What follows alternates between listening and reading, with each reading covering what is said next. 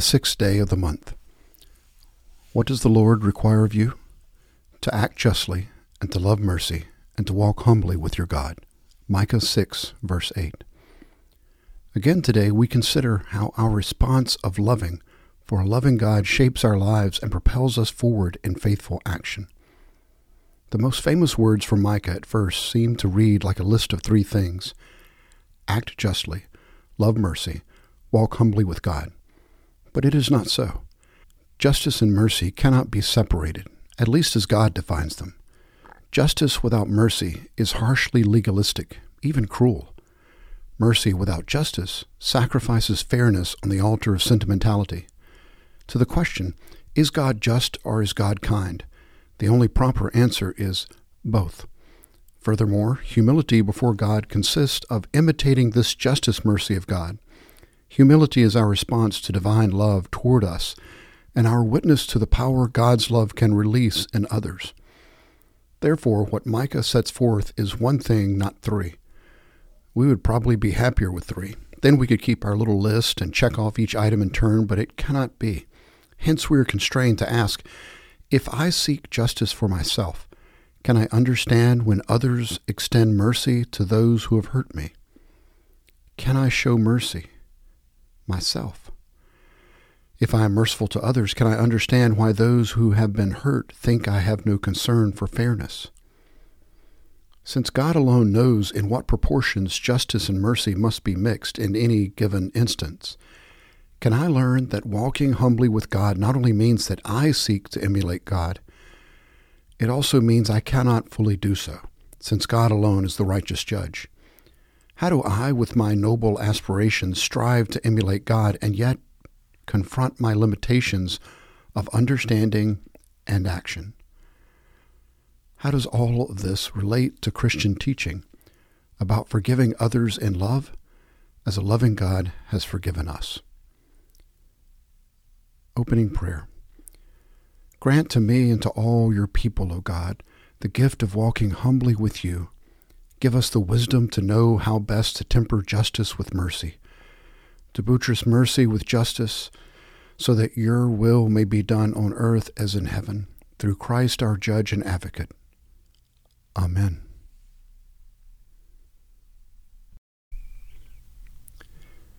Psalm 82 God calls the judges into his courtroom. He puts all the judges in the dock.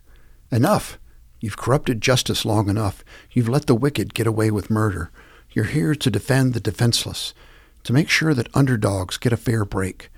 Your job is to stand up for the powerless and prosecute all those who exploit them. Ignorant judges, head in the sand judges, they haven't a clue to what's going on. And now everything's falling apart. The world's coming unglued. I appointed you judges, each one of you, deputies of the high God. But you've betrayed your commission, and now you're stripped of your rank, busted. Oh God, give them what they've got coming. You've got the whole world in your hands. From the book of Genesis, chapter 25, verses 19 through 34. Now, these are the records of the generations of Isaac, Abraham's son. Abraham became the father of Isaac, and Isaac was forty years old when he took Rebekah, the daughter of Bethuel, the Aramean of Paddan Aram, the sister of Laban the Aramean, to be his wife. Isaac prayed to the Lord on behalf of his wife because she was barren, and the Lord answered him, and Rebekah his wife conceived. But the children struggled together within her, and she said, if it is so, why then am I this way? So she went to inquire of the Lord. The Lord said to her, Two nations are in your womb, and two people will be separated from your body, and one people shall be stronger than the other, and the older shall serve the younger. When her days to be delivered were fulfilled, behold, there were twins in her womb. And the first came forth, and all over like a hairy garment, and they named him Esau. Afterwards, his brother came forth with his hand holding onto Esau's heel. So his name was called Jacob. And Isaac was sixty years old when she gave birth to them. When the boys grew up, Esau became a skilful hunter, a man of the field. But Jacob was a peaceful man, living in tents.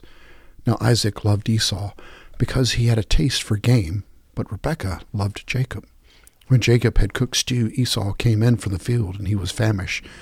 And Esau said to Jacob, Please, let me have a swallow of that red stuff there, for I am famished. Therefore his name was called Edom. But Jacob said, First, sell me your birthright. Esau said, Behold, I'm about to die, so what use then is the birthright to me? And Jacob said, First swear to me. So he swore to him, and sold his birthright to Jacob.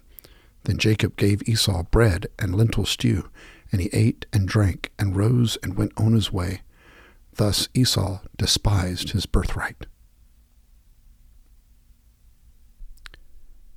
From the letter to the Hebrews, chapter 13, verses 1 through 16. Let love of the brethren continue. Do not neglect to show hospitality to strangers, for by this some have entertained angels without knowing it. Remember the prisons, as though in prison with them, and those who are ill treated, since you yourselves also are in the body. Marriage is to be held in honor among all, and the marriage bed is to be undefiled, for fornicators and adulterers God will judge. Make sure that your character is free from the love of money, being content with what you have, for he himself has said, I'll never desert you, nor will I ever forsake you so that we confidently say, The Lord is my helper, I will not be afraid. What will man do to me? Remember those who led you, who spoke the word of God to you, and considering the result of their conduct, imitate their faith. Jesus Christ is the same yesterday and today and forever. Do not be carried away by varied and strange teachings, for it is good for the heart to be strengthened by grace, not by foods, through which those who were so occupied were not benefited we have an altar from which those who serve the tabernacle have no right to eat. For the bodies of those animals whose blood is brought into the holy place by the high priest as an offering for sin are burned outside the camp. Therefore, Jesus also, that he might sanctify the people through his own blood, suffered outside the gate. So let us go out to him outside the gate, bearing his reproach. For here we do not have a lasting city, but we are seeking the city which is to come. Through him, then, let us continually offer up a sacrifice of praise to God, that is, the fruit of lips that gives thanks to his name. And do not neglect doing good and sharing, for with such sacrifices God is pleased.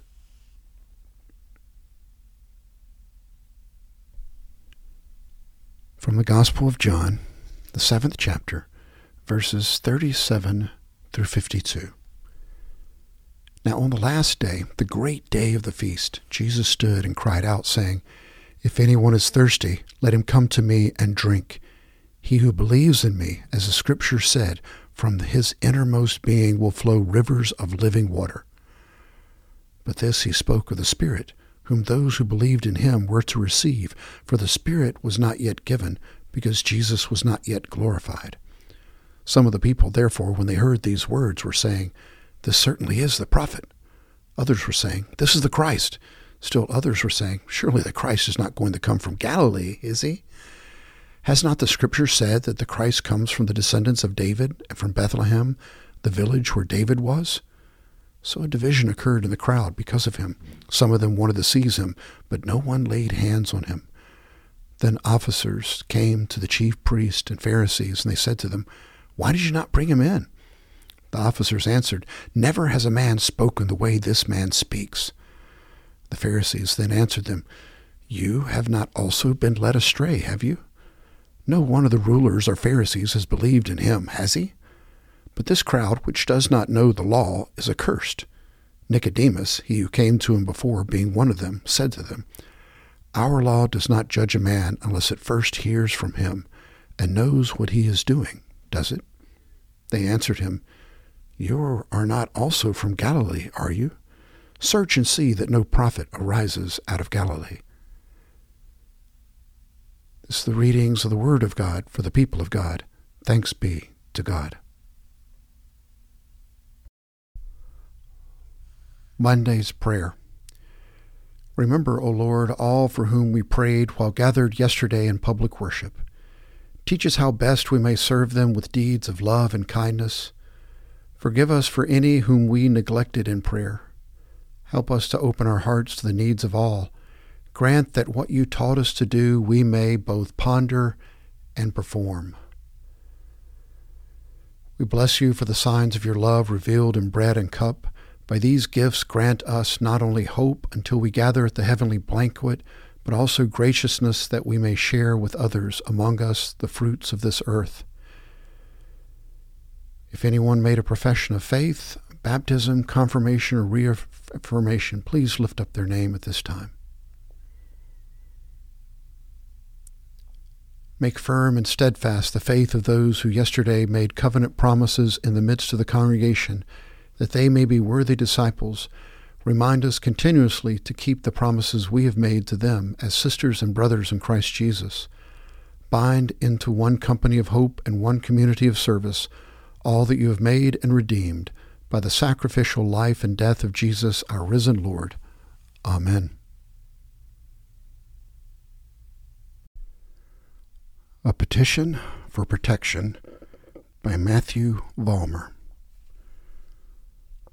O Lord, protect us when in rain, when in snow, when in the vicinity of thunder and thus lightning strikes, when in distress, when in a dress from change dropping upskirt lookers let us be devoid, when trying to impress, when stressed, when eating desserts, when fishing for compliments, when wanting to look good but not to be ogled when climbing ladders, to squat upon our roofs because the gutters are full again, when driving any length of time or distance, when goofing off, when fully functional, when drunk, when high, when snorting just one more line, when lighting up, when powering down, when showering in tubs without non slip bath applications, when eating meat with fine bones or spinach that arrived in a plastic bag, when sleeping, when walking through the dark house toward a toilet, when cycling with or without a helmet, when singing lullabies,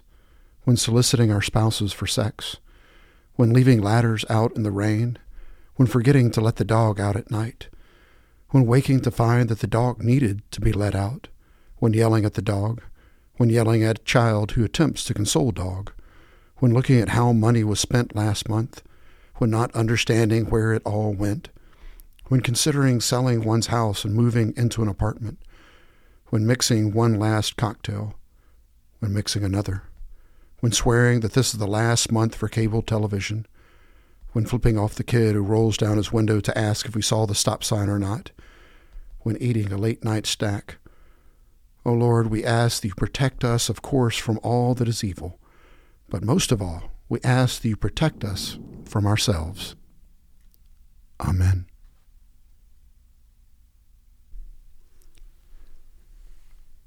The Lord's Prayer, current ecumenical text. Our Father in heaven, hallowed be your name. Your kingdom come, your will be done, on earth as in heaven. Give us today our daily bread. Forgive us our sins as we forgive those who sin against us. Save us from the time of trial, and deliver us from evil. For the kingdom, the power, and the glory are yours, now and forever. Amen. And now, as you depart this time of prayer, may God bless you and may you be a blessing to someone this day.